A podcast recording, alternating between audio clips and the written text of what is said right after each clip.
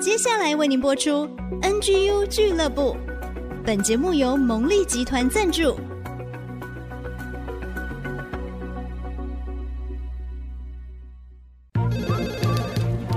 分享职场经验，找寻支持力量。NGU 俱乐部，林玉婷、黎元月主持，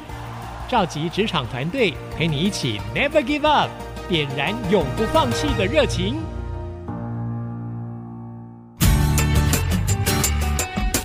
想，坚持不懈，Never give up。Hello，所有的听众朋友，大家好，欢迎大家准时收听 NGU 俱乐部，我是主持人 Rita 林玉婷。我们的节目在 IC 之音竹科广播 FM 九七点五，每周一晚上七点准时首播，在各大串流平台的 Podcast 可以随选随听哦。欢迎推荐分享给你身边的亲朋好友，一起透过 NGU 俱乐部这个节目呢，让大家可以找回职场竞争力，提升。整个家庭生活的幸福力啊、呃！我们今天很高兴哦，我们邀请到是台湾电动智能自行车协会的创办人，也是担任秘书长的苏庸祥苏秘书长，同时他也是威刚科技股份有限公司的董事长，是资深特别助理。今天他在节目当中要跟大家谈到跨域并且创新这样的议题，我想对大家在职场上一定会有很大的帮助。我们赶紧来欢迎苏秘书长，您好。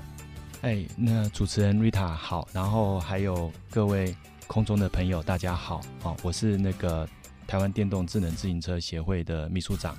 呃，可以叫我 Thompson。哦，今天非常高兴邀请到 Thompson 哦。我们讲到台湾电动智能自行车协会，现在看到“智能”两个字又会眼睛发亮哦，因为讲到 AI，AI 如何导入智能的科技，那帮助我们的生活是更便利的，或是更有效率的等等呢？那今天其实我们要谈一个话题，叫做跨域以及创新。那其实从您不同的 title，我们就感受到，哎。您已经跨域了，而且除了这个之外，还有一个 title 是呃中华奥委会环境委员会的委员，所以您也很关心环境的发展，那就跟这个电动的自行车又减碳又绿能有关系。但是您另外一份工作也是在科技业，是的，是的，是的，嗯、应该讲说，其实也是因缘际会，刚好我们在进入这个呃想要发展电动车的一个。背景底下，我们发现了说，台湾其实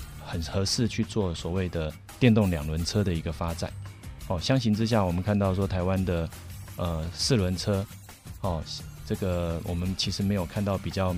哦显而易见的这个品牌，哦这样的一个一个产品在全世界发行。那所以我们可以看得到，其实台湾的电动两轮车其实呃机会会比较大，原因是因为其实我们从呃不管是自行车，就脚踏车这个产业，或者不管是摩托车这个产业，我们都可以看到说，台湾其实在两轮车方面这个发展还是比较具备优势。所以说，呃，当初我们也呃，就说希望起心动念帮台湾产业，哦，就是呃架一个桥哈，然后铺设一个平台，让传统的坐车的跟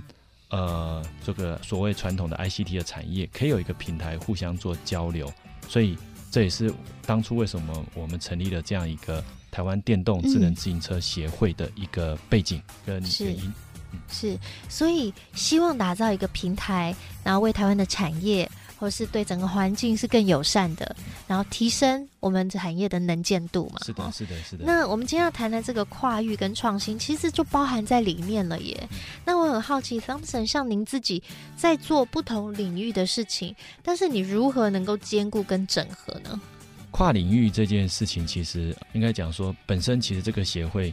就要具备一个就是功能，我们希望它具备一个功能，就是传统的自行车跟 ICT 的产业。的一个整合。那我认为很多时候，其实跨领域这件事情，主要在于说愿不愿意去跨出自己的哦第一步，在新的领域方面。那主要还有一点是说，我们在各个方面，如果我们当进入了一个新的领域的时候，有没有一个全新学习、全新出发的一个心态？因为归零出出发跟心态调整其实是蛮重要的哈。那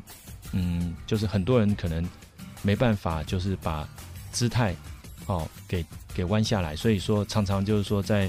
呃跨入新的领域的时候，他在呃不管是人脉的一个一个铺建，或者是新的领域的专业的学习，都会面临很多的一个困扰跟困难。那原因就在于说，呃，他愿不愿意去归零，是好，然后愿不愿意重新去出发，重新去学习。那这部分其实呃是在我们跨领域的时候，呃非常重要的一个哈一个具备的一个条件。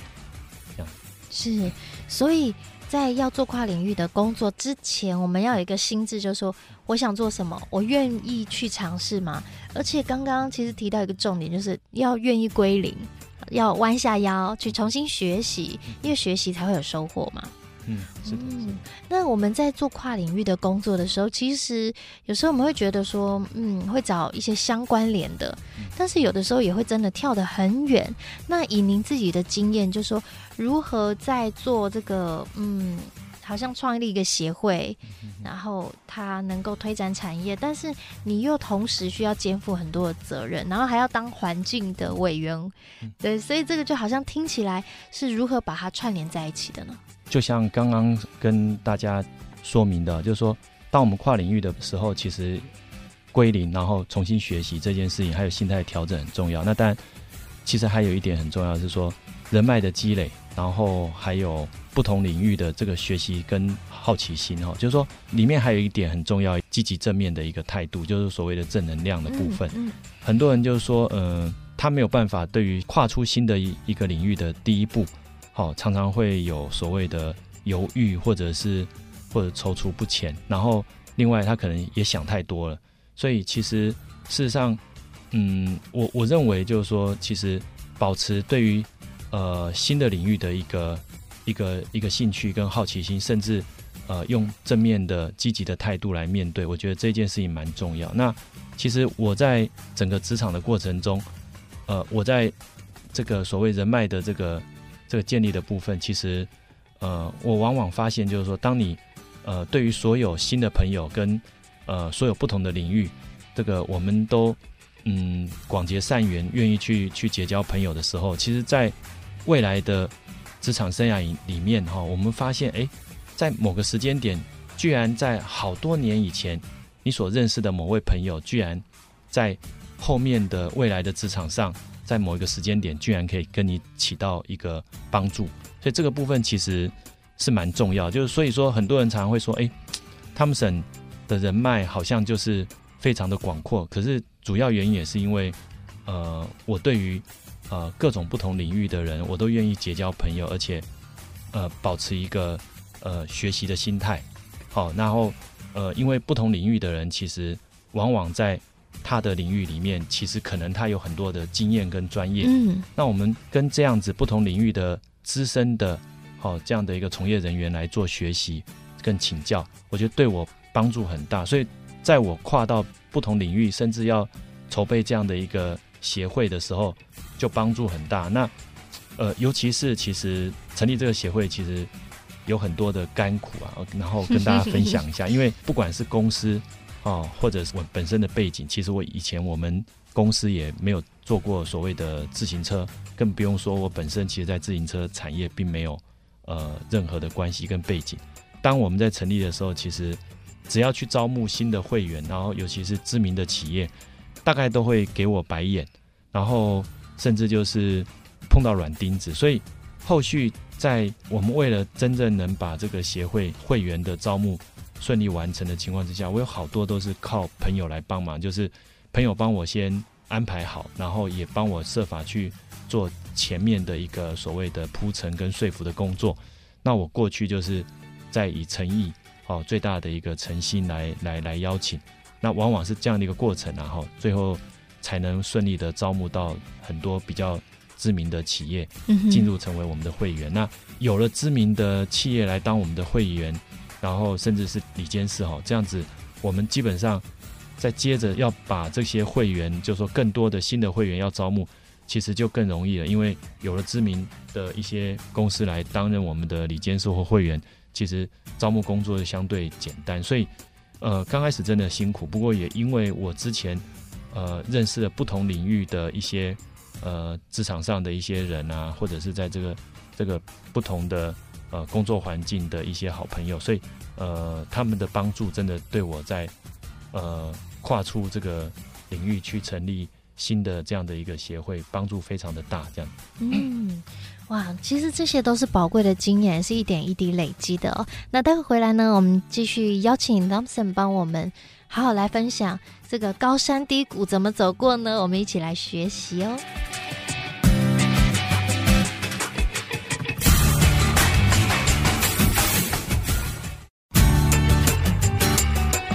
欢迎大家回到 NGU 俱乐部，我是主持人 Rita 林玉婷。今天呢，跟大家聊聊就是如何在我们工作的范畴能够跨域，然后可以创新。那也很盼望透过大家的专业哦，不断触角延伸，然后在职场上你可以成为很多合作很好的对象，以及呢，也是在你的职场上。担任一个这个创新的一个角色，其实又要跨域又要创新，我认为这两个都是又大又难的题目，但也是大家现在不断去思考的。尤其你说，不管是科技的进步，或者是大家现在越来越需要跨部门的沟通合作，我认为这是一个非常非常好的一个方向。那也让大家一起来思考说，哦，如何跨域？那前面呢，我们刚刚听到，呃，咱们曾帮我们分享说啊，他跨域的一些重点，要有一个好的态度，积极。级的思考，然后有个好奇心，还有人脉的累积。那很好奇说，那我们跨越了，又被要求创新，我如何创新呢？创新有哪一些的要点呢？这个问题很好哈，就是说，其实很多人都认为说啊，创新，那我应该做出一个，或者是发明出一个世界上从来不曾存在，甚至让别人觉得超级惊喜的一个产品哈。嗯嗯。不过这种机会其实往往不常见。我觉得创新其实可以从我们传统的产品或传统的我们所提供的一些服务或方案里面，去找出嗯新的呃不同的一个差异性。哦，那我觉得这里面其实有时候呃不要积极于追求说，哎，我一次出来我可能百分之百全部都都跟别人完全不一样，或者让别人哦一定要就是说从来没有看过这样类似的东西。我觉得。呃，因为你也在尝试说，我这样的一个创新的一个一个商品或服务，是不是呃我的客户会接受？那当然试调当然重要了哈，在做在在产品推出之前。不过如果说我是从我既有的产品去做一些呃新的哦一个所谓的应用在这个产品上，或者新的功能哈导入在这产品上，然后慢慢的去去。去看市场上的一个接受度哈，那基本上，呃，我认为就是说，从旧的产品或旧的服务里面去找出一些点，好，是会让呃你的客户或者你的消费者或者你的买家会有一些新的体验。那这个事情其实本身也是一个创新的力量。嗯嗯。对，那当然，我认为还有一个事情很重要，就是说，很多人都认为说，哎，创新其实我去制造一个新的。品牌，所以甚至成立一个新的公司。那我认为，其实有很多的新创哈，就是说新创在创业的时候，其实常常都想说我要创一个新的品牌。可是品牌的孵化跟成功，跟被世界还有市场 recognize，都要一个很长的时间，嗯，嗯，而且要你可能要呃烧不少钱之后，终于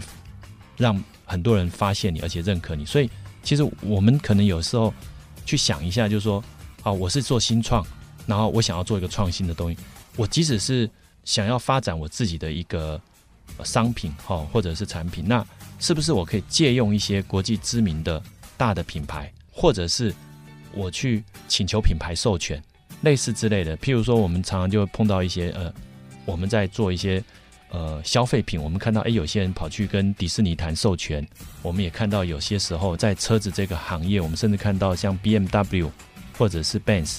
他可能甚至就是去发展自己的呃电动的折叠车，或者是电动的呃所谓的 scooter，就是那个滑板车。那这部分其实都是所谓，如果今天我在做这样的新的商品的时候，诶，我是不是找到这样的一个大的这样的一个品牌来做一个合作？是不是从这里来出发也是一个方式？那当然没有一定的成功的一个法则啦。那只是我认为在。刚开始做创新，甚至做一个创业的时候，他可能可以去思考如何让自己呃更快被市场认可到或者认知到，这样我觉得这件事情蛮重要。哦，所以它就是一个借力使力的过程，如何让市场更快的接受认知，这其实有时候最难，对不对？对品牌有时候最难打的就是知名度。对这个知名度就是它的 credit，就是如何一步一步营造大家对这个品牌的形象跟感受，以至于愿意去接受，甚至是购买等等哦。嗯，所以我们要学习借力使力。刚刚有一个好的步骤，就是跟知名的、跟有口碑的团队去合作。我可以补充一下哦，是就是说还有一点很重要，就是说可能自己已经是一个知名企业或者是一个大的公司。他在发展自己的一个新的产品的时候，那可能他在这个方面的产品，其实可能在全球的认可跟知名度并不高。他可能原本，譬如说，他原本是做鞋的，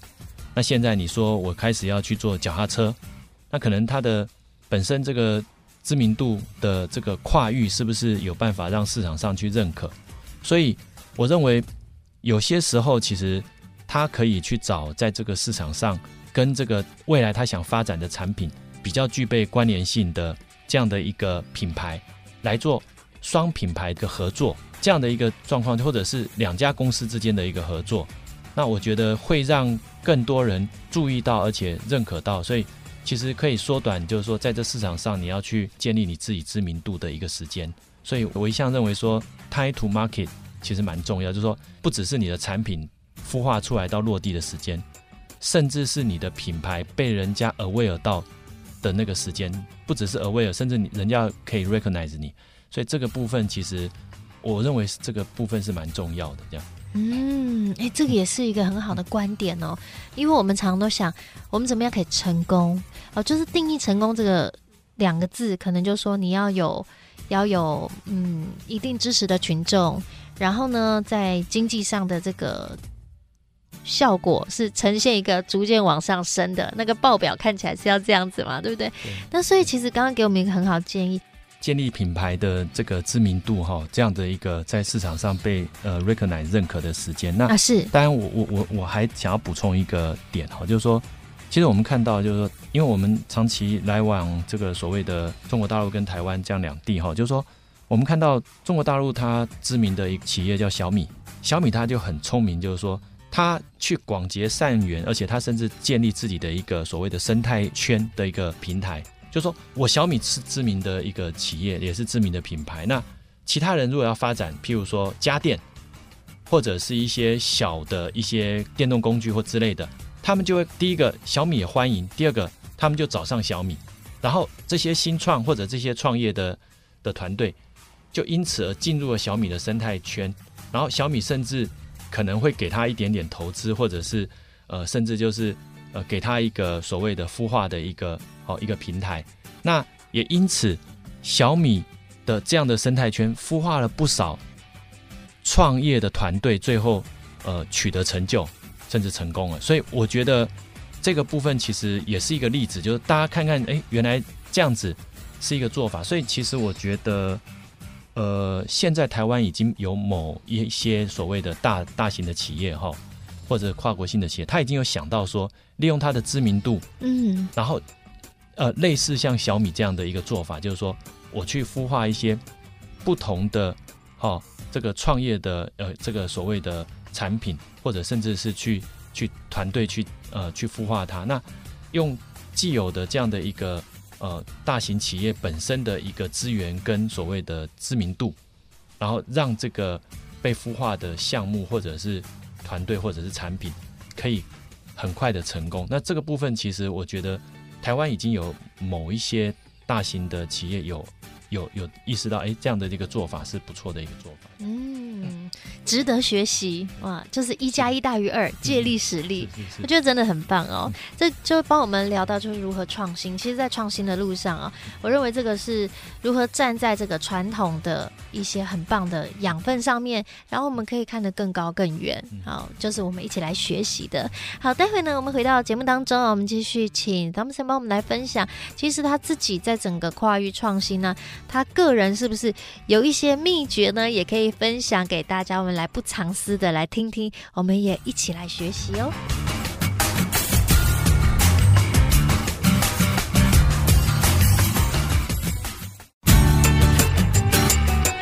所有的听众好朋友继续回到 NGU 俱乐部，我是 Rita 玉婷。今天我们一直讲到又跨域又创新这两个议题，非常的棒。那如何让自己保有弹性，并且在我们的职场当中保持这样子的一个动力跟契机呢？我们很高兴，我们今天邀请到是台湾电动智能自行车协会的创办人以及秘书长苏庸祥 Thompson，在节目当中跟大家分享这样子一个主题哦。我们就请 Thompson 帮我们。分享您如何用哪一些方法，或者有一些信念，让你自己在整个跨域整合以及新创能够不断不断的前行。跨域这方面，就像刚刚之前呃我们所提到的，就是说呃要保持这个对于不同领域的一个